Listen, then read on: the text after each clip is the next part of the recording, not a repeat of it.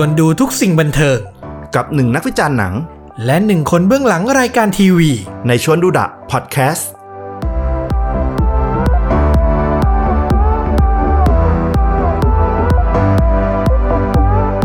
สวัสดีครับ สวัสดีครับ ชวนดูดะพอดแคสต์กลับมาอีกหนึ่งตอนนะครับผมกับภาพยนตร์เรื่องนี้ อ้ายคนหล่อลวงผลงานของ GDH นำแสดงโดยสุดหล่อนะเดชน์คูกิมิยะของเรานี่เอง ซึ่งเป็นผลงานเรื่องเดียว ภาพยนตร์เรื่องเดียวของ GDH ในปีนี้เลย เพราะว่าเจอพิษโควิดเข้าไปเนาะ ถูก จริง ๆ มีโปรแกรมหนังของพวกพี่ก๊อฟปวิน ที่หนังสยองขวัญที่ต่อธนภพเล่นกับไอซ์พาลิดอะ อื จริง ๆ มัน อื ต้องฉายปีนี้ แต่สุดท้ายก็โดนเลื่อนไปเป็นปีหน้า เราพูดถึงไปแล้วใน GDH 2021 อ่ะ เรามีพอดแคสต์ เราก็รอชมอยู่ รอชมอยู่ ใครสนใจว่าปีหน้า GDH มีอะไรดี ๆ บ้าง ย้อนกลับไปฟังพอดแคสต์ตอนนั้นของเราได้นะครับ เรา นำเสนอไปแล้วว่าเขามีอะไรเจ๋งๆ น่าสนใจบ้างนะครับ ก็กลับมาถึงภาพยนตร์เรื่องนี้หน่อย ก็เป็นผลงานการกำกับของคุณเมธธราธรคนนี้เขาก็แจ้งเกิดมาจากบ้านฉันตลกไว้ก่อน นั่นคือผลงานกำกับเรื่องแรก ซึ่งเป็นการกำกับร่วม อ่าใช่ กับพี่บอลวิทยา ใช่ ทองอยู่ยง แต่ถ้ามองไปก่อนหน้านั้น งานเขียนบทของเขาก็เคยผ่านมาอย่างเก่า เก่าเก่าๆอ่า โอ้ เก่าเก่าๆนี่ก็พี่บอลวิทยากำกับ ๆอืม เหมือนกันก็เป็นหนึ่งในผู้ผู้กำกับแฟนฉัน ใช่ นะครับผม อ่า แล้วเสร็จแล้วปุ๊บ แกก็มาแจ้งเกิดดีกว่า เรียกว่าแจ้งเกิดผลงานประสบความสำเร็จเต็มตัวก็ ATM เออรักเออเรอ อ่า แล้วก็ต่อด้วย i f i Thank you love you พูดผลงานแกแล้วน่าจะพอรู้ทางแกอยู่ ใช่ เริ่มเห็นละ เขาเรียกว่าอะไรอ่ะ มันเป็นคอมเมดี้แหละ เป็นคอมเมดี้แบบเวอร์เวอร์ๆนิดนึงป่ะ มันจะออกแนวแฟนซีนิดๆแหละ อ่า ใช่เขาเรียกออกแฟนซีนิดๆ อ่าถามถึงผลงานเก่าๆของคุณเมธธราธรก่อน ฟลุกประทับใจมากน้อยแค่ไหน เอาเป็นว่า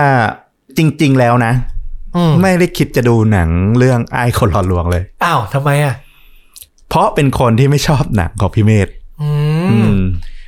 คือตั้งแต่บ้านฉันตลกไว้ก่อนเลยปะ ไม่ใช่ว่าหนังเขาไม่ดีนะ แต่หมายว่าสไตล์ความความที่ลองดูมาหลาย ๆ เรื่องผลงานเขาอะรู้สึกว่าไม่ค่อยเชื่อมโยงกับตัวหนังเท่าไหร่ เอออ่าฮะอ่าฮะ โอเคเราเข้าใจว่าเออหนังหนังมันเน้นความบันเทิงแหละ อืม เออ แต่ว่าเรารู้สึกว่าเขายังยังเก็บไม่ค่อยเก่ง อืม จังหวะหลาย ๆ อย่างบางจุดที่ใส่เข้ามาในเรื่องอะมันไม่ค่อยเข้ากับตัวเรื่อง มันใส่มาเพื่อให้มันตลกอย่างเดียวอะ อืม อืมผลงานที่ชอบที่สุดก่อนหน้านี้ อืม ก็คือเรื่องแรกเขา แต่ไม่ได้ชอบเพราะความตลก ชอบความดราม่าของมัน พาร์ทดราม่าของบ้านฉันตลกไว้ก่อนพ่อสอนไว้นี่มันดราม่าสุดสุดจริง ๆ นะ ใช่ สุดมากสุดมาก ชอบในความดราม่าของมัน ก็เลยชอบหนังเรื่องแรกของเขามากที่สุด อืม ในตระกูลหนังที่เขาทำมา อืม แต่ถึงกระนั้นในบ้านชั้นตลกไว้ก่อนน่ะก็ยังรู้สึกถึงความไม่จำเป็นที่ต้องใส่เข้ามาอยู่ดี หลาย ๆ อย่าง ใช่โดยเฉพาะตัวละครของของพอลลาถึงแม้ว่าจะมาถูกขมวดเพื่อใช้คลี่คลายตอนจบก็เถอะแต่ความรู้สึกมันมันเป็นตัวละครที่แบบเกินเกินเข้ามาทำให้เอ่อเส้นเรื่องที่มันควรจะเน้นเรื่องครอบครัวเรื่องพ่อลูกอะมันแกว่งออกไปทางครูไปนิดหนึ่ง อื อื ม หมายถึงตัวละครพอลล่าเทเลอร์ ใช่ใช่ ที่เป็นคุณครูของตัวเอกของเรา ใช่ มันเหมือนดึงดึงความน่าสนใจจากพล็อตหลักที่ควรจะเป็นเรื่องของครอบครัวเรื่องของลูกที่อยากเล่นตลกให้ได้เท่าพ่อ ใช่ โอ้โหหายไปเยอะ เออ ใช่ ก็เท่าที่นึกออกเราก็ได้เคยได้มีโอกาสได้ชมก็ก็จริง ปรุงไม่พอดี เออ มันไม่พอดีมัน แล้วการแบบสร้างเส้นเรื่องงอกออกมาให้แบบตัวเด็กมันแบบมีเรื่องหลงรักครูมัน มันทำให้พล็อตแม่งมันกระจัดกระจายไปนิดหนึ่งอะ อืม แทนที่แบบโอเค เราจะคีปอารมณ์ร่วมไปกับการฟีลกู๊ดครอบครัวอย่างเดียวไปเรื่อยๆ แล้วแบบอันนั้นมันแทรกนิดๆ หน่อยๆ ได้ แต่ว่าอืมมันมันมันดูหลุดไปเยอะในความรู้สึก อ้าว แล้วอย่างผลงานที่แบบว่าถือเป็นจุดกระแสให้เขาเป็นผู้กำกับร้อยล้านเลยทั้ง ATM ทั้ง i f i ได้ดูป่ะ ดูทั้งคู่ แล้ว คือจริง ๆ อ่ะ ที่ที่บอกว่าไม่ไม่ไม่ไม่ชอบดูแต่ว่าก็ดูไง ป่าหัว GDH เป็นนักวิจารณ์หนังก็ต้องดูอ่ะ มันก็ต้องดู มันก็ต้องดู ATM เออรักเออเลอร์จริง ๆ อ่ะพล็อตมันตั้งมาได้น่าสนใจ อืม แต่พอมันเริ่มเล่าไปอ่ะ เรารู้สึกว่าสุดท้ายอ่ะ ผู้สร้างอ่ะ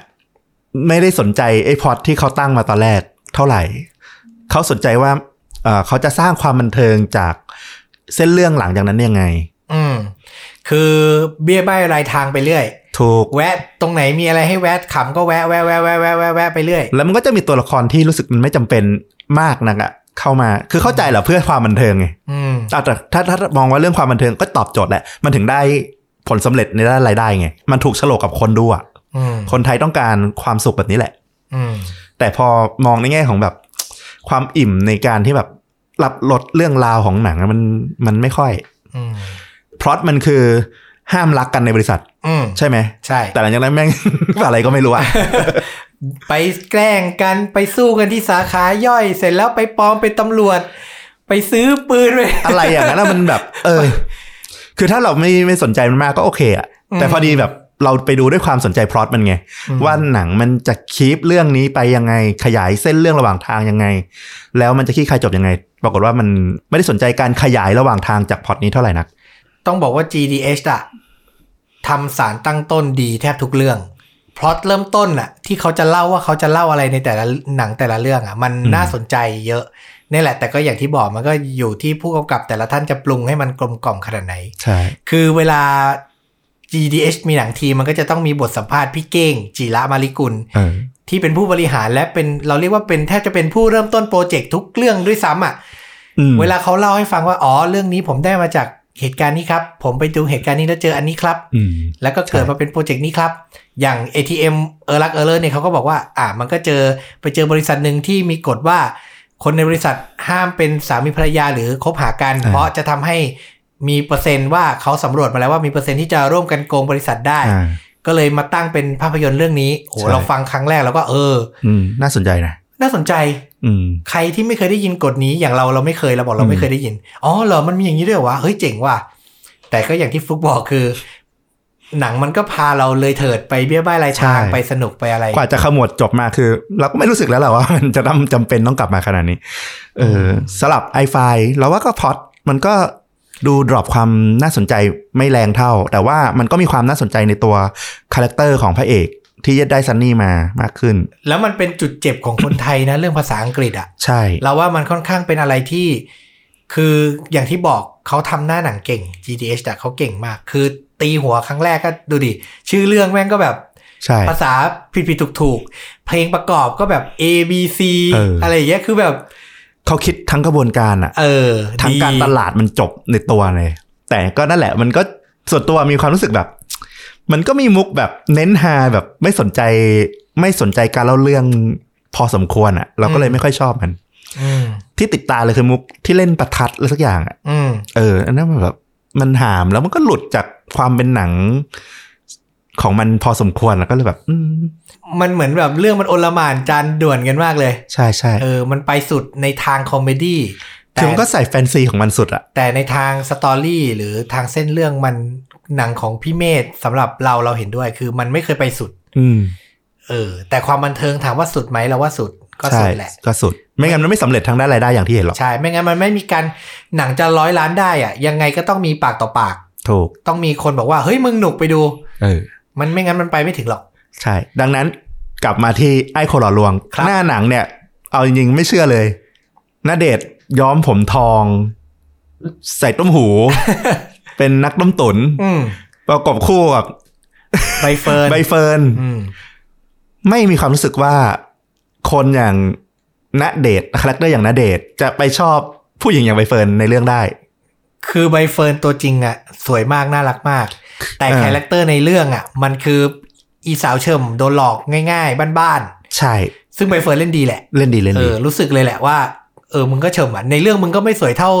ไม่สวยเท่าตัวจริงอะอะ ใช่ เอางี้ดีก ใช่ ว่า ใช่เขากลบเขาสามารถกลบรัศมี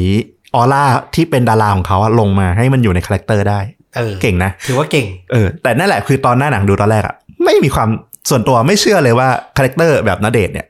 กับคาแรคเตอร์แบบใบเฟิร์นอะมันจะเข้ากันได้ อ่า เข้าใจ คนสร้างเองก็รู้ก็รู้ตัวนะ อืม ถ้าไปดูหนังอะจะเห็นว่าไอ้ผมทองเนี่ยคาแรคเตอร์พระเอกแบบเนี้ย มันอยู่แค่ต้นเรื่องแป๊บเดียวแค่นั้นเอง อืม อืม แล้วจากนั้นก็แปลเปลี่ยนไปเปลี่ยนบุคลิกเปลี่ยนอะไรไป ใช่ กลับมาเป็นนเดชน์หล่อๆเหมือนเดิม ใช่มันคือณเดชน์หล่อๆแบบที่เราโอเคโอเค อ่า เราคิดว่าเออคนแบบนี้แหละมันก็น่าจะพอใกล้กันได้ เพราะนเดชน์ต้องยอมรับว่าเขาเป็นไอคอนเรื่องหน้าตามากๆ คือถ้าในยุคสมัยก่อนเราบอกว่าเฮ้ยมึงแม่งหล่อเป็นพี่ติ๊กเจดเลยว่ะ เออ ยุคนี้มันก็คือหล่อเป็นนเดชน์อะเราก็ ใช่ ต้องพูดว่าเชี่ยแม่งหล่ออ ก็ ย่าง หล่กัอบ จ น ริง เด ๆ ช อะ น์ ก็หล่อจริง แล้วเราต้องยอมรับอย่างหนึ่งว่า อ่ะอย่างเราที่เรารู้สึกในเทรลเลอร์อย่างฟุกรู้สึกฟุกรู้สึกเข้ากันไม่ได้ใช่ป่ะ ๆ อืม แต่เราดูอ่ะเรารู้สึกว่า เออหนังเรื่องเนี้ยแม่งคือนเดชน์โชว์ อ่า คือ GDH ต้องยอมรับอย่างหนึ่ง ที่ทำให้เขาได้เบอร์ใหญ่ ๆ มายอมเล่นหนังให้เขา อืม เพราะทุกคนที่มาทุกคนได้สิ่งที่ตัวเองคาดหวังไปหมด คือหนังไม่เคยกรบความเด่นของเขา คือทุกคนมาแล้วมีที่มีทางอะ อ่า นับถอยหลังไปเลยเอาเท่าที่เราจำได้ เบอร์ใหญ่ ๆ อย่างใคร ตอนนั้นบี้สุกริต อืม พีคสุดของแกรมมี่ อืม ก็มาเล่นหนัง GDH ยาย่าอ่ะแฟนนเดช มา น์ ละ มาพร้อมนิชคุณด้วย อ่า อ่านิชคุณก็อาจจะเห็นว่าเขาเล่นมาก่อนหน้านี้แล้ว ก็มั่นใจมาเล่น ทั้งๆที่ตอนนั้นก็ระดับเอเชียไปแล้ว ใช่ใช่ คือแล้วทุกคนมามันอาจจะไม่ได้เป็นบทเด่นเป็นบทนำสุดๆ ทุกคน อืม แต่ทุกคนแบบมีที่มีทางแล้วก็ไม่ไม่เปลืองตัวเอางี้ดีกว่าถ้าถาม ถูก เราคือไม่เปลืองตัวขึ้นจอใหญ่แล้วได้ผล อืม ได้ผลแน่ๆเออแล้วเรื่องเนี้ย คือความรู้สึกแรกเลยคือ ไม่ว่าหนังจะแย่หรือไม่ดีหรืออะไรยังไงนะนาเดชน์ไม่ตายแน่นอน คือดู อืม เทรลเลอร์แล้วรู้สึกเลยนาเดชน์รอด ใช่ เออนาเดชน์รอดแน่ๆแล้วเข้าไปดูในหนังแม่งนาเดชน์ก็รอดจริง รอดรอด ๆแม่งรอดจริงๆอ่ะพูดถึงตัวหนัง ดูจบแล้วสิ่งแรกความรู้สึกแรก ต้องบอกว่า เพราะเป็นคนที่ชอบ คนที่ชอบหนังของพี่เมธในเรื่องบ้านชั้นตลกไว้ก่อน อ่า ในลักษณะนั้น อ่า แล้วไม่ชอบความเลื่อยเปื่อยเลอะเทอะในหนังเรื่องหลังๆมา เราก็เลยรู้สึกว่าเรื่องเนี้ย มันโดนกรอบลงมาให้ให้นิ่งลง โดนตบ โดนตบให้มันนิ่งลง ไม่ค่อยมีหลุดแบบ หลุดแบบกระจุยออกไปแบบ อืม แต่นั่นน่ะได้ฮานะ แต่อันเนี้ยมันกรอบมาก็เอาบอกง่ายๆ อมยิ้มอ่ะได้ทั้งเรื่อง อืม แต่ส่วนตัวหัวเราะครั้งเดียวเอง โอ เค เข้าใจ จะบอกว่าฟุกพูดเนี่ยคือตรงใจกับความรู้สึกตัวเองมากๆ อืม เหมือนกัน คืออย่างที่บอกชมทุกเรื่องเหมือนกัน บ้านฉันตลกไว้ก่อน ATM iFi อืม ดูทุกเรื่อง มันจะมีความเละเทะและมีมุกที่แบบ โหขำขำว่ะขำชิบหาย เอางี้ดีกว่าขำชิบหาย อืม แต่ไอ้คนหล่อลวงไม่มี ไม่มี แต่เส้นเรื่องแข็งแรงสุดในหนังทุกเรื่องที่พี่เมธธาราธรกำกับมา ใช่บทแข็งแรงมาก แล้วมันส่งต่อกันเป็นลำดับลำดับจนจบเรื่องสมบูรณ์ ใช่ เห็นด้วย อันนี้เห็นด้วย ถ้าโดยส่วนตัวน่าจะรู้สึกว่าพี่เก้งน่าจะมีการเรียกคุย คิดว่า พี่เก้งน่าจะบอกเมธนายก็ทำเรื่องที่สี่แล้ว เราว่านายต้องนายต้องตบลงมาให้มันแบบเป็นได้เนื้อได้หนังกว่านี้หน่อยนึงอ่ะ ก็อาจจะ เออ อันนี้เดาเดาเองนะครับ เป็นบทสนทนาที่ผมคิดขึ้นเอง แต่ด้วยความที่มันมันก็คิดมาดีระดับหนึ่งอะนะ อืม ทำให้มุกซิทูเอชันหลาย ๆ อย่าง มันก็เวิร์กของมัน อืม มันทำให้เราแบบเออรู้สึกเชื่อแล้วตามเรื่องมันไปได้เรื่อย ๆ ไม่มีถึงขนาดแบบเรื่องก่อนๆที่แบบบางตัวคาแรคเตอร์เราแบบไม่เชื่อเลยอะไรเงี้ยว่ามันจะมีอยู่ในโลกความจริงอะไรเงี้ย อ่า อันนี้เรายังพอแบบอนุโลมได้ว่าเออโอเคมันมันพอจะยึดโยงได้ว่าน่าอาจจะมีอะไรเงี้ย และความสนุกของหนังมัน คือมุกขำอ่ะ มันไม่ใช่จุดเด่นของหนังเรื่องเนี้ย ใช่ มันคือแค่มีเบี้ยบ้ายลายทางให้เราอมยิ้ม อืม แต่เราว่าสิ่งที่เขาตั้งใจจริง ๆ คือ ก็อยากให้เราลุ้น อืม กับแผนปฏิบัติการภารกิจลวงโลก ภารกิจหลอกลวงครั้งนี้ ใช่ ว่ามันจะสำเร็จไหมเฮ้ยเกิดปัญหาระหว่างการต้มตุ๋นว่าเกิดปัญหาระหว่างปฏิบัติการ เราจะแก้ไขยังไง อืม ทำสถานการณ์ยังไงให้มันผ่านพ้นไปแต่ละซิตแต่ละซิทูเอชั่น ใช่ เออ เนี่ยเข้าใจนึกออกมีความเราเรียกว่าอะไร แม่งมีความอินเตอร์ขึ้นนะ ถูก อีกแล้วจับได้อีกแล้วว่า GDH เนี่ยแม่งไม่ได้มองแค่ไทยอีกแล้ว เรื่องเนี้ยชัดเจนเลยมันไม่มองไทย อืม ไปดูทั้งเรื่องอ่ะ มันส่งจีนมาทั้งเรื่องเลย เออ ถูกป่ะ อันนี้ถูก จริงเราตั้งคำถามตั้งแต่แรกแล้วว่า การที่จะขึ้นขึ้นตัวอักษรบอกจังหวัดเนี่ยทำไมต้องมีภาษาจี น โอเค มันมาโยงเอาตอนกลางเรื่องว่าโอเคเฮ้ย มันมีตัวละครครูสอนภาษาจีนนะเว้ยแล้วภาษาจีนจะเป็นมุกสำคัญในการหลอกในหนัง อ่า แต่มึงไม่ต้องใส่มันตั้งแต่ต้นเรื่องไงน ถ้า อกจากว่าจะคิดว่าโอเคหนังเรื่องนี้กูกะขาย เมืองจีน เออขายแม่จีนแน่ และถ้าเรามอง ถ้าเรามองในแง่บริษัท GDH ก็ตั้งแต่ฉลาดเกมโกงเมื่อ 3-4 เดือนที่แล้ว ๆอืม ลงแอปไหนก็ไม่ลงก็ลง VTV ใช่ ก็ไปจีน ก็จีน เราว่าก็ค่อนข้างเห็นชัดว่าแผนเขาคือยังไง ใช่ นะครับผมซึ่งก็ปกติเรื่องปกติของ อืม ของเรามัน ถามว่ามันประดักประเดิดไหมก็ไม่ มันก็ไม่ได้ประดักประเดิดอะไรสักเท่าไหร่นะในความรู้สึกเราก็ จริงๆอะ GDS ก็ต้องยอมรับแหละว่าเราดูหนังทุกเรื่องเขาอะเราเห็นหมดแล้วว่า อะไรสปอนเซอร์อะไรไทยอิน เออ แต่เราก็ไม่รู้สึกขัดแย้งขนาดว่า โอ้โหมันยัดเยียดอะไรเงี้ย เรารู้สึกว่า โอเคมันก็ยังไหลไปกับเรื่องมันได้ เขาหาที่หาทางให้ตัวโปรดักต์อะมันอยู่ในเรื่องได้แบบ โอเคอยู่ แล้วเอาจริง ๆ เรื่องเนี้ยไทยอินหนักสุดใน3ามสี่เรื่องหลังของเขาเลย เออ ไทยอินชิบ หาย เออ แต่ถามว่าเบือนหน้าหนีไหมก็ไม่นะ ไม่ไม่ คือมันอยู่ในพล็อตอะ ใช่มันอยู่ใน คือ พล็อ มั ต นอยู่ในพล็อต คือเราถ้าเราเป็นเจ้าของโปรดักต์อ่ะ เฮ้ยเราแฮปปี้เลยนะ ใช่ คือแบบเฮ้ยมึงใช้กูถูกที่ถูกทางว่ะ ม ใช้ด้วยความจำเป็นจริง ๆ แล้วมันก็แบบ คือคนเขียนบทมันคิดให้ไอสิ่งเนี้ยไปอยู่ในพล็อตเลยอ่ะ ใช่ แบบเออ ก็โอเครับได้รับได้ ยอมรับได้ ยอมรับได้อยู่นะครับ ดีกว่า พวกฮอร์โมนไววาวุ่นที่ชอบหยิบโออิชิขึ้นมากินอ่ะ โอ้โห อันนั้นรู้สึกรู้สึกเยอะไปนิดนึง อืม เออ แต่อันนี้โอเคสำหรับเราเห็นแบรนด์ชัด พูดแบรนด์ชัดกว่าอย่างนั้นอีกนะ ใช่ แต่ไม่รู้สึกเท่าอันนั้น เขาเซตให้มันเป็นหนึ่งในชีวิตของตัวละครอะ อืม ไม่ได้แบบโผล่มาแบบประดักประเดิดว่าไม่เกี่ยวอะไรอยู่ดีก็โผล่มาอะไรเงี้ย อ่า อืมแต่ก็สิ่งหนึ่งอะที่รู้สึกกับ GTH อืม มาสักระยะหนึ่งละ อืม คืออคติกับหนัง GTH ยุคหลังๆ นิดหนึ่ง อืม คือมันเริ่มหาความต่างไม่ได้ระหว่างหนังกับซีรีส์ขนาดยาว อ๋อ เริ่มรู้สึกว่าหนังกับซีรีส์มันใกล้กันเข้ามาทุกที จะมองในแง่ดีก็คือซีรีส์มันอาจจะยกคุณภาพดีขึ้น อืม จนแบบใกล้เคียงหนัง อืม หรือจะมองว่าโปรดักชันในระดับคุณภาพที่มันเป็นหนังโรงอะมันไม่กล้าทำขนาดนั้นแล้ว เออ ก็คิดได้ มันจะไม่มีหนังอย่างเหมืองแรกให้เราดูอีกแล้วอะ ที่แบบสเกลใหญ่มากเซต แล้ว ติ้งใหญ่มาก แต่มันขาดทุนโอเคเข้าใจได้แต่ว่า อืม ก่อนหนั้นเนี่ยมันก็ยังเคยมีหนังที่มันอยู่ในสเกลที่เรารู้สึกว่าเออมันคือหนังโรงแต่หนัง GDH หลาย ๆ เรื่องยุคหลังอะโอเคเราว่าเขาอาจจะดรอปความคิดเรื่องโปรดักชันใหญ่ ๆ ลง แล้วไปเน้นเรื่องของบทที่มันตีกินง่าย ๆ มากกว่า ให้มันการตลาดที่ชัดเจนขายของได้ แต่นั่นแหละความรู้สึกที่มันมันเสียดายในแง่ที่ว่า คุณคือค่ายหนังไทยเบอร์หนึ่งในยุคนี้เนี่ย อืม แต่แบบ คุณไม่ทำหนัง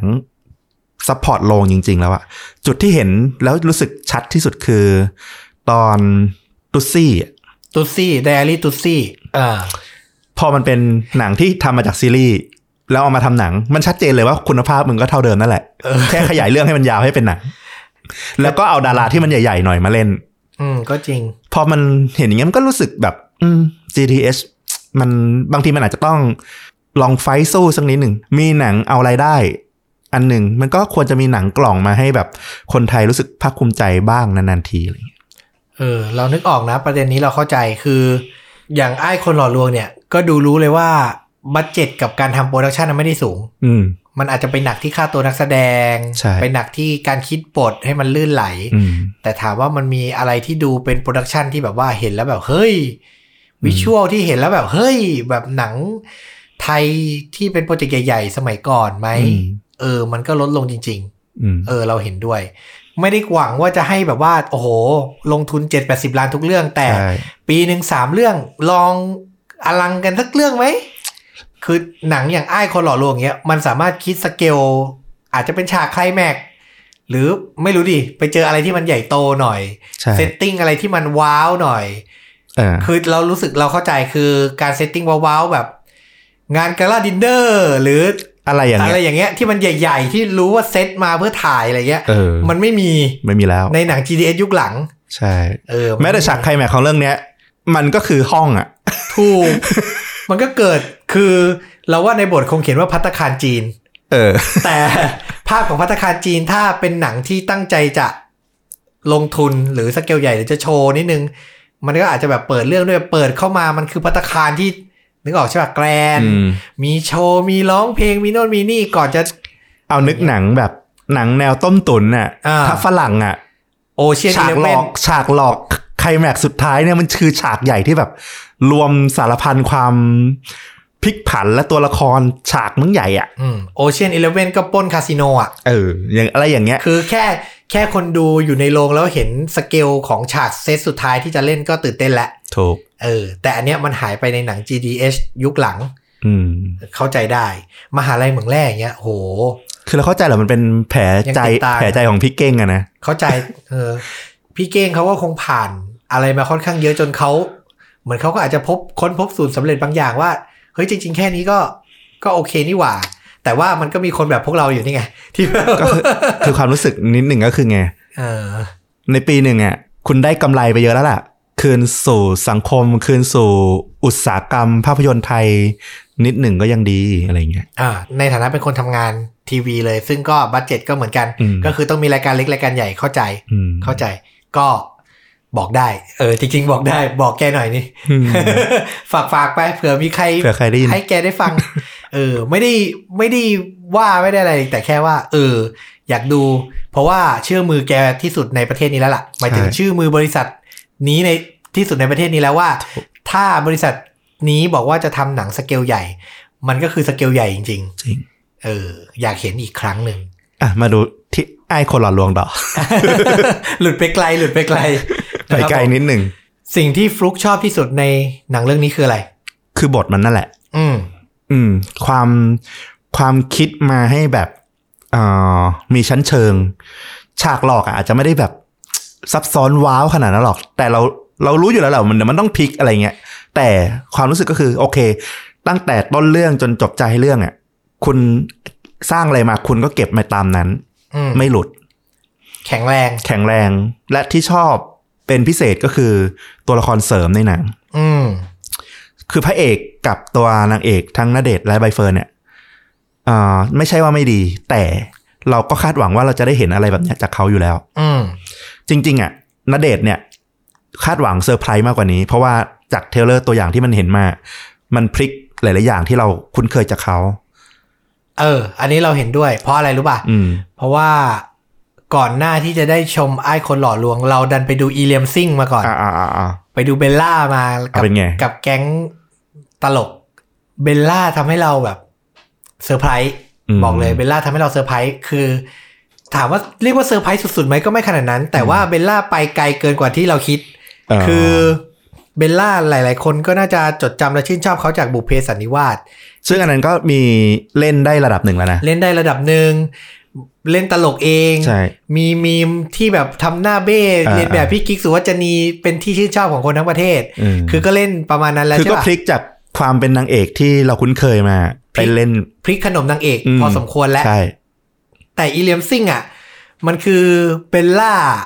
ลงไปเป็นแก๊งตลกด้วย อ่ะ เอาพูดอย่างนี้ดีกว่า เออ เบลล่า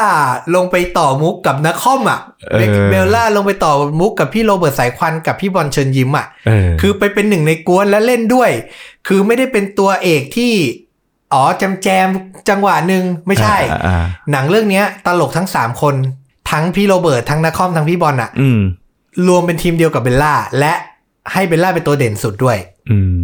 เก็ตปะ เก็ตเก็ต คือ 3 คนนั้นประคอง อืมอืมเอาบอกก่อนนี่ผมไม่ได้ดูอีเลมซิง อ่าอีเลมซิงนี่คือ 3 คนเนี้ยประคอง อืม และเบลล่ามึงโชว์เลย เออ แล้วเบลล่าจะมีซีนที่แบบหนักๆเลย ที่แม่งหาลั่นลงเอางี้ดีกว่าคน อ่า แม่งขำลั่นลงเลย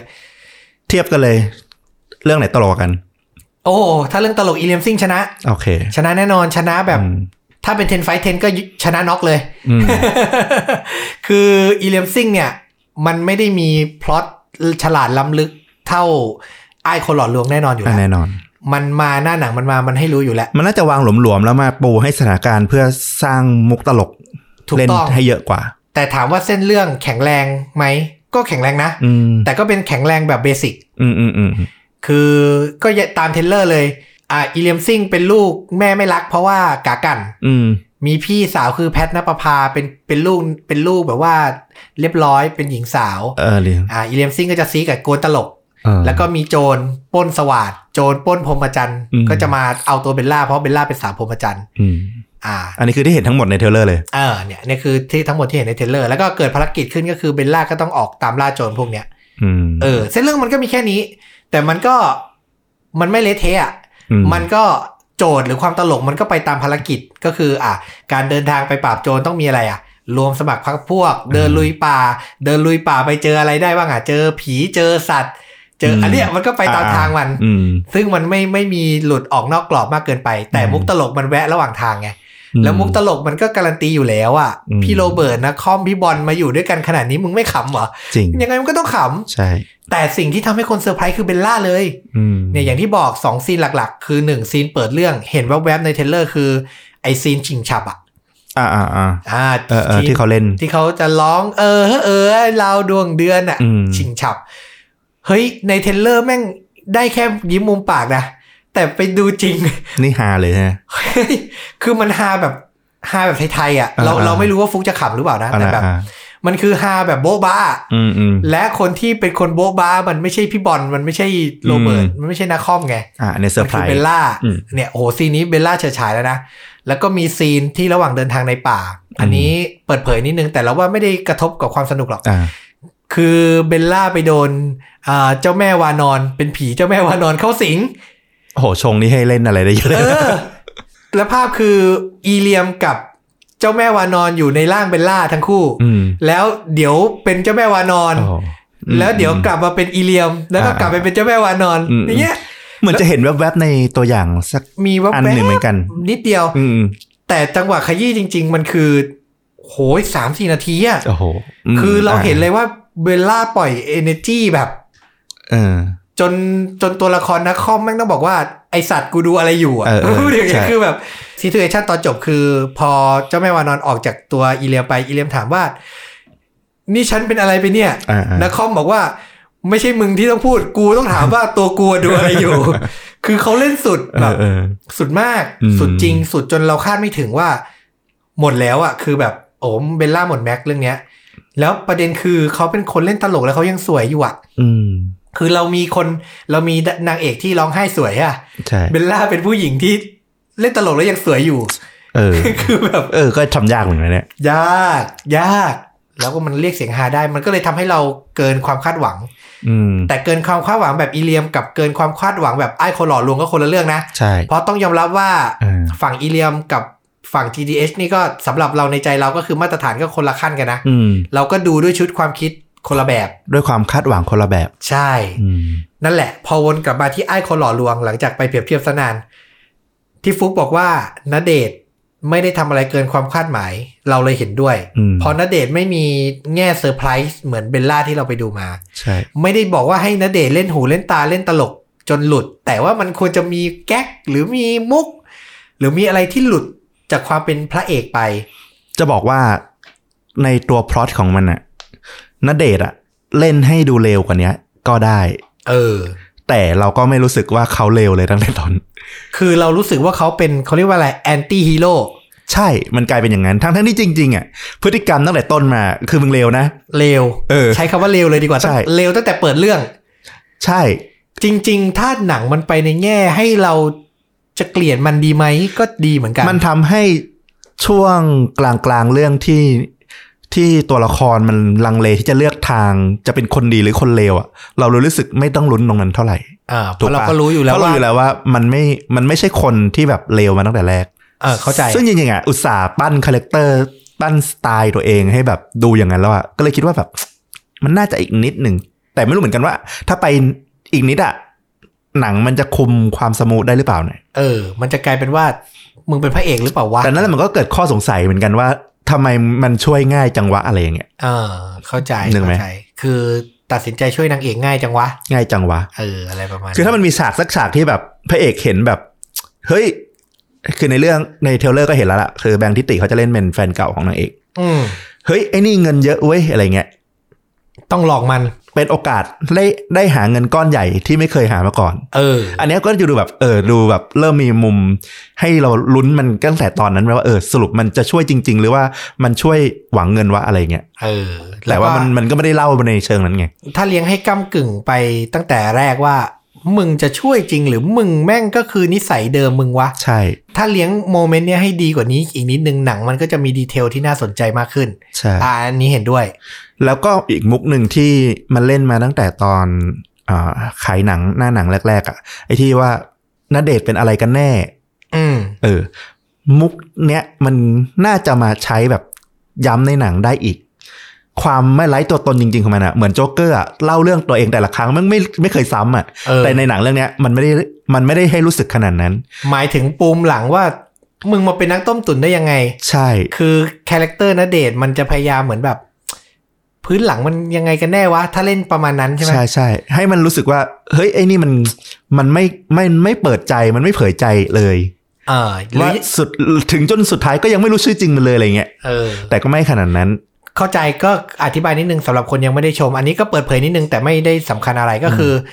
ตอนที่นางเอกถามว่าพี่ชื่ออะไรครั้งแรก อืม พระเอกก็บอกชื่อทาวเวอร์ อืม นางเอกก็บอกชื่อจริงเหรอพระเอกก็บอกเออเพิ่งคิดเมื่อกี้ ใช่อะไร คือ แบบ มัน เนี้ย มันจั่วมาเหมือนกับแบบ ไม่อยากให้เรารู้จัก อยากให้เราคิดเองว่าจะเชื่อไม่เชื่อตัวนี้ดีอะไรอย่างเงี้ยเหมือนพยายามจะดีไซน์ไปทางนั้น แต่พอหนังดำเนินไปมันไม่ได้เป็นอย่างนั้น มันก็คือพระเอกเป็นเพลนอะ ใช่ เข้าใจเข้าใจ อืม เออ มันไม่ได้มีดีเทลอะไรถึงขนาดอย่างที่ฟลุกบอกคือโจ๊กเกอร์อย่างเงี้ย ในเดอะดักไนท์อย่างเงี้ย มันก็จะแบบฟังประวัติฉันไหมล่ะทำไมอยากรู้ไหมทำไมปากฉันถึงฉีก อะไรอย่าง แล้ เงี้ วย มันก็เล่าไม่เคยซ้ำกันเนี่ย ใช่ เออ คือถ้ามันใส่สีสันความน่าสนใจอย่างนั้นมา มันก็ เออ อาจจะทำให้ตัวเอกตัวนี้น่าสนใจขึ้นไปอีกระดับหนึ่ง ใช่ มันก็เลยทำให้สิ่งที่เราจดจำอ่ะ สิ่งที่ตัวเองรู้สึกว่าเออน่าจดจำอ่ะ กลับไปเป็นตัวละครของพี่เผือก เออ อันนี้ชอบเหมือนกัน ชอบตั้งแต่เขาดีไซน์การเปิดตัวของเขา ตั้งแต่แรก อันนี้ไม่เล่าแล้วกันไปดูเอง ไปดูเองดีมาก คือเขาดีไซน์แม้กระทั่งการเดินอ่ะ เออ การเดินเขาก็น่าจดจำนะให้โผล่มาครั้งแรกเออมึงเดินอย่างนี้เหรอโอ้โหเจ๋งว่ะ เออ เข้าใจ แล้ววิธีการพูดคือทุกอย่างอ่ะพี่เผือกไม่แน่ใจว่าพุ่มกับช่วยกันปั้นดีไซน์หรือว่าพี่เผือกช่วยผสมเองด้วย แต่มันคือตัวละครที่แบบมีความรู้สึกเลยว่า มึงไปเป็นมีซีรีส์สุดมีซีรีส์ส่วนตัวหรือมีหนังพักแยกตัวเองเลยก็ได้อ่ะ เห็นด้วย นึกออกเลยว่าถ้าจะมีไอตัวละครตัวนี้มาแบบต้มตุ๋นเป็นเดอะซีรีส์นี่แม่งคงฮาแบบ จริงตัวละครไม่น่าสนใจอีกลึกลับกว่าไอ้ตัวพระเอกด้วยซ้ ใช่ อืม อันนี้เห็นด้วย อันนี้เห็นด้วย ก็อย่างที่บอกพอ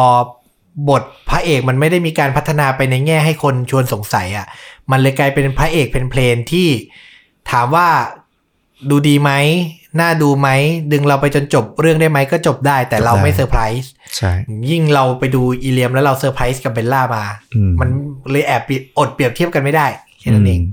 นะครับ แต่ถามว่าแสดงดีไหมดีก็ดีทั้งคู่นะจริงๆอ่ะ อืม โดยเฉพาะใบเฟิร์นอ่ะอย่างที่พูดไปเมื่อกี้คือ เหมือนเขาลดออร่าตัวเองลงมา ให้กลายเป็น เป็นคนที่โดนหลอกและน่าสงสาร เหมือนคนทั่วไปได้อ่ะ เราว่าใบเฟิร์นเป็นนักแสดงที่หาตัวจับยากและหาได้ยากในวงการบันเทิงไทยมาก คืออเล่นหนังเป็นคาแรคเตอร์ไหนก็เป็นได้ ใช่ แล้วลงไปเล่นละครก็สวมบท คือเป็นนางเอกที่น่าสงสารบ้านๆก็ได้ อืม หรือจะสวยมากๆเลยเหมือนปีที่แล้วที่เขาได้รางวัลไอ้ใบไม้ที่ปิดปิวที่เขาเล่นเป็นสาวประเภทสองอ่ะ อืม บทจะสวยก็คือสวยแบบ อืม สวยเลยอ่ะ สวยลืมหายใจเลย แล้วมาเล่นเรื่องนี้ก็ทำให้เราเชื่อได้ว่า เออนี่ก็คือผู้หญิงอีสานบ้านๆที่โดนโดนเด็กหลอกอะไรอย่างเงี้ยเออก็เชื่ออีก ใช่ เออ เก่งนะ หาตัวจับยาก เรารู้สึกเขาแบบบอลทูบีแบบนักแสดงจริง ยาวๆเลยคนเนี้ย เราบอกเลย ๆ ตั้งแต่เด็กแล้วนะ ไม่ใช่ ใช่ เพิ่งมา ตั้ง เพิ่งมาฉายแสงนะ ตั้งแต่สิ่งเล็กๆ ที่เรียกว่ารักอ่ะ ก่อนหนั้านนี่ที่มีโฆษณาจีนอ่ะไอที่เล่นในเวอร์ลินอ่ะเป็นโฆษณาประมาณไทยประกันชีวิตอ่ะ อ่าจำได้ เออ โหตอนนั้นตั้งแต่เด็กเลย โอ้ยเด็กมากแล้วแบบแสดงมันโคตรดีอ่ะ เออเออเออเออ คือแบบรู้สึกรู้เลยว่าคนเนี้ยแบบโหถ้าแบบยังเดินสายทางการแสดงอ่ะ ยาวแน่ๆไกลแน่ อ่ะนเดชน์ไปแล้วใบเฟิร์นไปแล้ว พี่เผือกไปแล้วคาแรคเตอร์นี้ดีมากต้องดู พี่แหม่มคัดอ่ะ เราว่าเขาเฉยๆไปนิดนึง ๆเราว่า อืมก็ก็ เนอะ รู้สึกอย่างนั้นแหละ ถ้านาเดทเราไม่รู้สึกอะไรนะโหพี่หม่ำแคทนี่เสียของหนักกว่าอีกในความรู้สึกเรา มีฉากที่เหมือนพยายามแบบว่าเฮ้ยพี่แหมมแคทยอมเล่นไม่สวยด้วยเว้ยอะไรเงี้ย เออ ก็มีบ้างแต่เราก็ไม่ได้รู้สึกแบบว่าเกินเกินคาดอะไรกับสิ่งที่เขาทำ แล้วเป็นตัวละครที่ไม่มีช่วงเวลาของตัวเอง เป็นตัวละครที่อยู่กับคนอื่นแล้วก็โดนคนอื่นกลบหมดอะคือทำตามคนอื่นไปหมด มันไม่มีช่วงเวลาที่ เอ้ย ช่วงนี้คือโมเมนต์ของกูกูจะตัดสินใจทำเอง มันคือตัวละครที่เรารู้ฝั่งตั้งแต่แรก อืม เราไม่เคยมีการพลิกเอ่อสถานการณ์ของตัวละครเลย เอาแอร์ไทม์อ่ะเขามีเวลาเยอะกว่าพี่เผือกนะ แต่ว่าพี่เผือกอ่ะออกมาน้อยแต่ออกมาแล้วซัดโบ๊ะบะโบ๊ะบะแล้วไปไงแล้วเราจำ ใช่ แต่พี่แหม่มเนี่ยมันคือ โอ้มันไม่ค่อยมีอะไรให้น่าจดจำสักเท่าไหร่ จริง เออจริง ๆ อันนี้อันนี้เราเสียดายเราเสียดายเหมือนกัน คือได้ระดับแหม่มคัดมาก็กะว่าเอ่อรั่วสักซีนวะ เนาะมันน่าจะมีอะไรที่เหมือนอย่างชมพู่ในตุซี่เดลี่ตุซี่อ่ะ เออ มันควรจะมีอะไรอย่างนั้นอะ แค่เต้นปูหนีบอีปิมาก็ เออ อะไรอย่างเงี้ย เอออะไรเงี้ยเออนะครับผม แล้วแบงค์อ่ะ แบงค์เราว่าเขาเล่นได้อ่าเสมอตัวแหละ อืม อืม เนาะคือสำหรับเราเขาสุดไปแล้วในเรื่องรักฉุดใจ เออ ในฉุกเฉินได้ดูป่ะ ดูดูดู โหบทเรื่องนั้นน่ะสุดสุดแล้ว จริงๆเรารู้สึกว่าแบงค์อ่ะเป็นคนที่นักแสดงที่น่าสนใจนะคือเขาไม่เสน่ห์เขามีเสน่ห์ที่แบบเราอยากดูเขาอ่ะ อืม แล้วเป็นนักแสดงที่ไม่ยึดติดกับบทพระเอกด้วย อืม คือตั้งแต่เริ่มเลยคือ ใช่ เขาไม่ได้เป็นตัวหลักมาตั้งแต่ต้น อืม เขาสามารถไปโผล่ได้ทุกเรื่องทุกบท แต่มันเป็นที่น่าจดจำทุก อืม เรื่อง เรื่องนี้แต่ก็เรื่องนี้ก็มาตรฐานก็ถือว่าใช้เขาคุ้มไหมก็ก็โอเคสำหรับเราก็ไม่ได้อะไรนะครับผม อ่ะ แล้วโดยรวม อ่ะสมมุติเราให้จัดอันดับเลย อืม หนังสี่เรื่องของพี่เมธ อืม บ้านฉัน ATM i f i ไอคนหล่อลวง จัดท็อปโฟ ถ้าส่วนตัวนะ อ่ะอันดับสี่ห่วยสุ ด ชอบน้อยสุด อ่ะชอบน้อยสุดนี่น่าจะเอ่ออ่ะส่วนตัวนะคือ ATM อ่ะ ATM ชอบน้อยสุด แล้วก็ i f i ขึ้นมา อ่ะ i f i อันดับสาม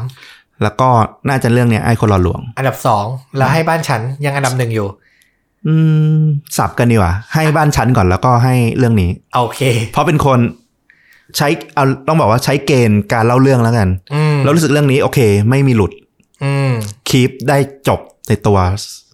ตลอดไม่มีหลุด แต่มันตลกน้อยกว่าสองเรื่องที่แล้วนะ ก็ส่วนตัวไม่ได้เป็นคนต้องตลกมากอยู่แล้วด้วย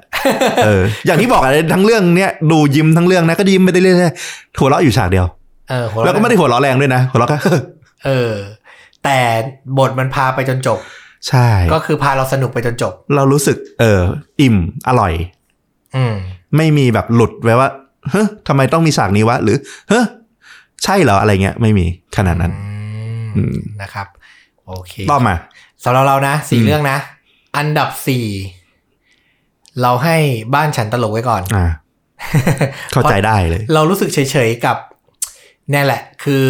พาร์ทประทับใจมันทำดีนะ เออ แต่ว่าไม่รู้สำหรับเราโดยส่วนตัวเราว่า พอพี่เมธจับคู่พี่บอลวิทยา พี่บอลวิทยาก็เป็นผู้กำกับอีกคนหนึ่งที่เรารู้สึกว่าเขาไม่ สุด เออ ตั้งแต่เก่าๆแล้ว เออ คือเขาจะมีความกักกักกักกักอะไรบางอย่าง ซึ่งบ้านฉันตลกไว้ก่อนดีขึ้น แต่ว่า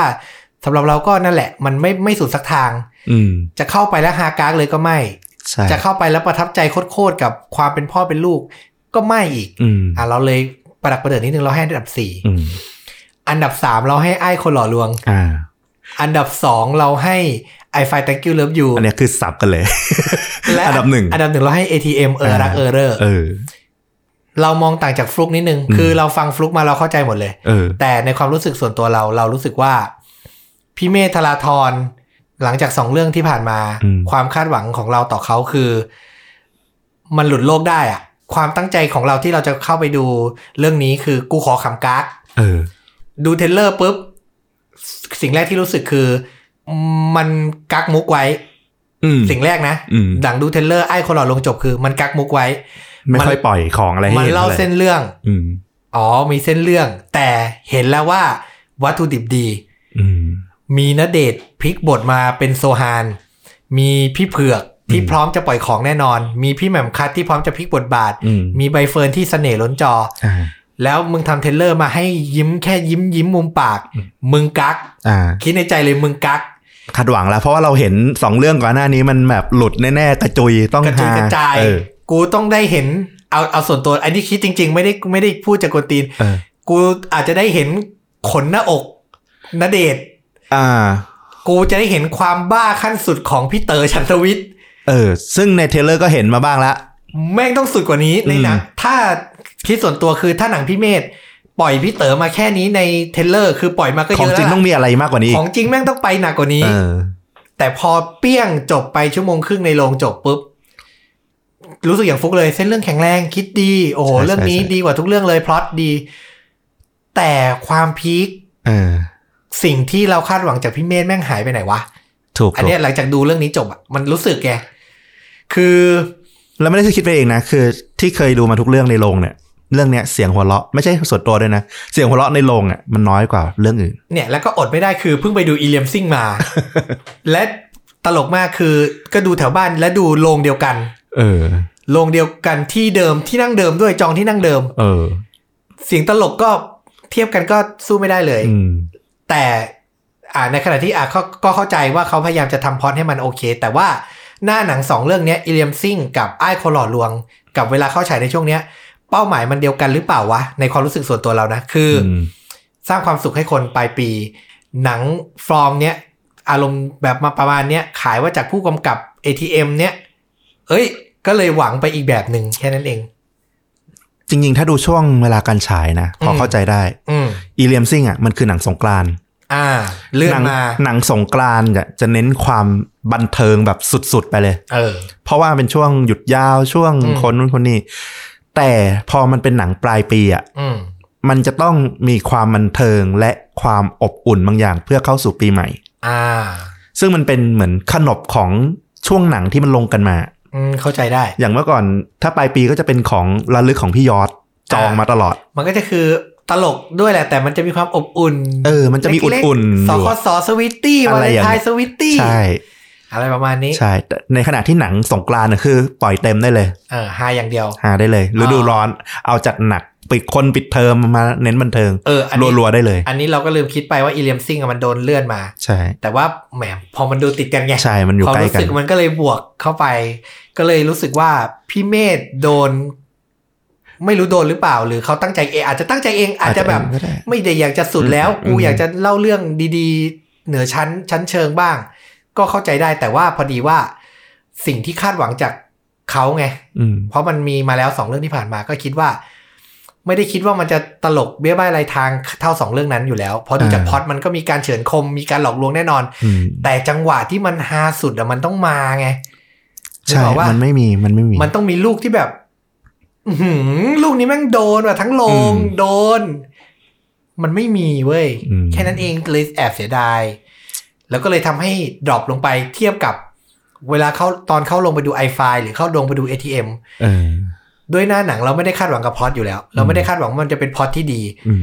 แต่เบี้ยบ้ายลายทางของมันมันมันมีมันมีบางดอกที่แบบ โอ้โห มุกนี้แม่งซัดปลายคางหาลั่นโลงว่ะ อืม อารมณ์ดีไปเลยอะไรอย่างเงี้ยมันก็เลยแบบเออเสียดายนิดนึง แต่โดยองค์รวมโดยมวลรวมแล้วถาม ถ้ามีคนถามว่าไปดูได้ไหม ก็จะบอกว่าได้ ก็สนุก ก็เป็นหนังที่ดูแล้วอมยิ้มมีความสุขจบไปได้เหมือนกันเรื่องหนึ่งเลย เออ แล้วก็ยิงถ้าเป็นแฟนคลับของดาราในเรื่อง ซึ่งมีไม่กี่คนอะทั้งเรื่องก็จริงๆก็ห้าหกคน รวมพี่เต๋อไปด้วยอะหกคนประมาณเนี้ยหลักๆอะก็ไปดูได้เลยก็ถือว่าเป็นผลงานที่โอเคสองเจ้าตัวทั้งนั้นเลย ถ้ามองในแง่มุมที่ว่าเป็นหนังที่ขายเสน่ห์ของดารา ก็ถือว่าเป็นหนังที่ขายเสน่ห์ดาราได้เก่งเรื่องหนึ่ง อืม ถ้าถามเรานะ อืม ก็คือดูเพลินๆอ่ะ แต่ส่วนตัวนะถ้าคิดนะ ถ้ามีภาคสองอะน่าจะหากว่านี้ เออ เพราะว่าคิดไว้เลยภาคสองอะตัวเอกจะเปลี่ยนกลายเป็นวิเผือก เออ พอรู้แล้วว่าจัวติด จวดติดแน่ๆ พี่เผือกมีปัญหาแล้วต้องมาดึงไอ้พวกเนี้ยมาช่วย เออ แล้วจะหา น่าสนใจ แล้วจะหามาก ก็ลุ้นให้หนังทะลุร้อยล้านจะได้มีภาคสอง เออ เผื่อเอามาซ่อมแล้วฝากพี่เมธใส่ความฮาลายเซ็นตัวเองเข้าไปหน่อย เส้นเรื่องแข็งดีแล้วพี่เพิ่มเพิ่มอีกนิดนึง นิดนึง อ่ะ เต็มสิบให้เท่าไหร่ ให้แปด ให้แปด อันนี้ส่วนตัว เพราะว่าอย่างที่บอกดู ดูความเป็นการเล่าเรื่องมัน อ่า ก็เป็นครั้งแรกที่ผมจะให้น้อยกว่าฟลุก อ่ะแน่นอน ผมก็คงให้ประมาณเจ็ด อืม ดู แต่ก็ยังถือว่าสูงอยู่ เพลินๆนะครับผมก็เนี่ยแหละก็ GDH ไม่คือไม่มีทางได้ต่ำกว่าผมเจ็ดหรอกถ้า อืม ถ้าเขายังทำอย่างนี้ไปเรื่อยๆเออแต่รอวันที่เหมือนดูฉลาดเกมโกงแล้วออกมาจากโรงอะ่ะ เออ อยาก มัน ได้วันอย่างนั้นกลับมาเออมันแบบเฮ้ยภูมิใจในความเป็นหนังไทยจังวะอย่างเงี้ยเออ นั่นแหละพี่เก้งขอแบบนั้นอะปีละเรื่องพอ นะครับผมอ่ะสองปีเรื่องก็ได้พี่อ่ะผม อ่ะเอออ่ะให้เวลาขมวดเข้มขึ้นสักนิดนึง สองปีเรื่องเพราะว่าบริษัทเขาใหญ่แล้วเขาต้องเขาต้องเน้นเรื่อง profit นิดนึง อืมตัดทุนด้วยนะ เออ ตลาดหุ้นด้วยไม่ไม่ธรรมดานะครับผม อืม ก็ฝากความหวังกับ GDH ไว้อย่างสม่ำเสมอแหละ ไม่เคยหมดหวังกับ GDH หรอกเราอ่ะ อืม แล้วก็มีหนังเรื่องใหม่ออกมาก็พร้อมไปอุดหนุนตลอดแหละ โอเค นะครับ อ่านี่ก็เป็นบทวิจารณ์เกี่ยวกับไอ้คนหล่อลวง ซึ่งพาไปแวะอีเลียมซิงแล้วก็แวะผลงานเก่าๆ พอสมควร พอสมควรเลย พอสมควรเลยทีเดียวนะครับผม แล้วก็อิ่มอะตอนเนี้ย นะครับผม อีพีหน้าจะกลับมารีวิวเรื่องอะไรกันอ๋อเรายังติดคุณผู้ฟังอยู่ที่บอกว่าจะพูดเรื่องซีรีส์ of the year ด้วยนะ อืม เดี๋ยวตอนหน้ามาว่ากันนะครับ ได้ ผม ก็ฝาก subscribe follow เพจชวนดูด่าเหมือนเดิมครับ Facebook YouTube b l o g กิจ Spotify นะครับผม วันนี้ไปก่อนครับ สวัสดีครับ สวัสดีครับ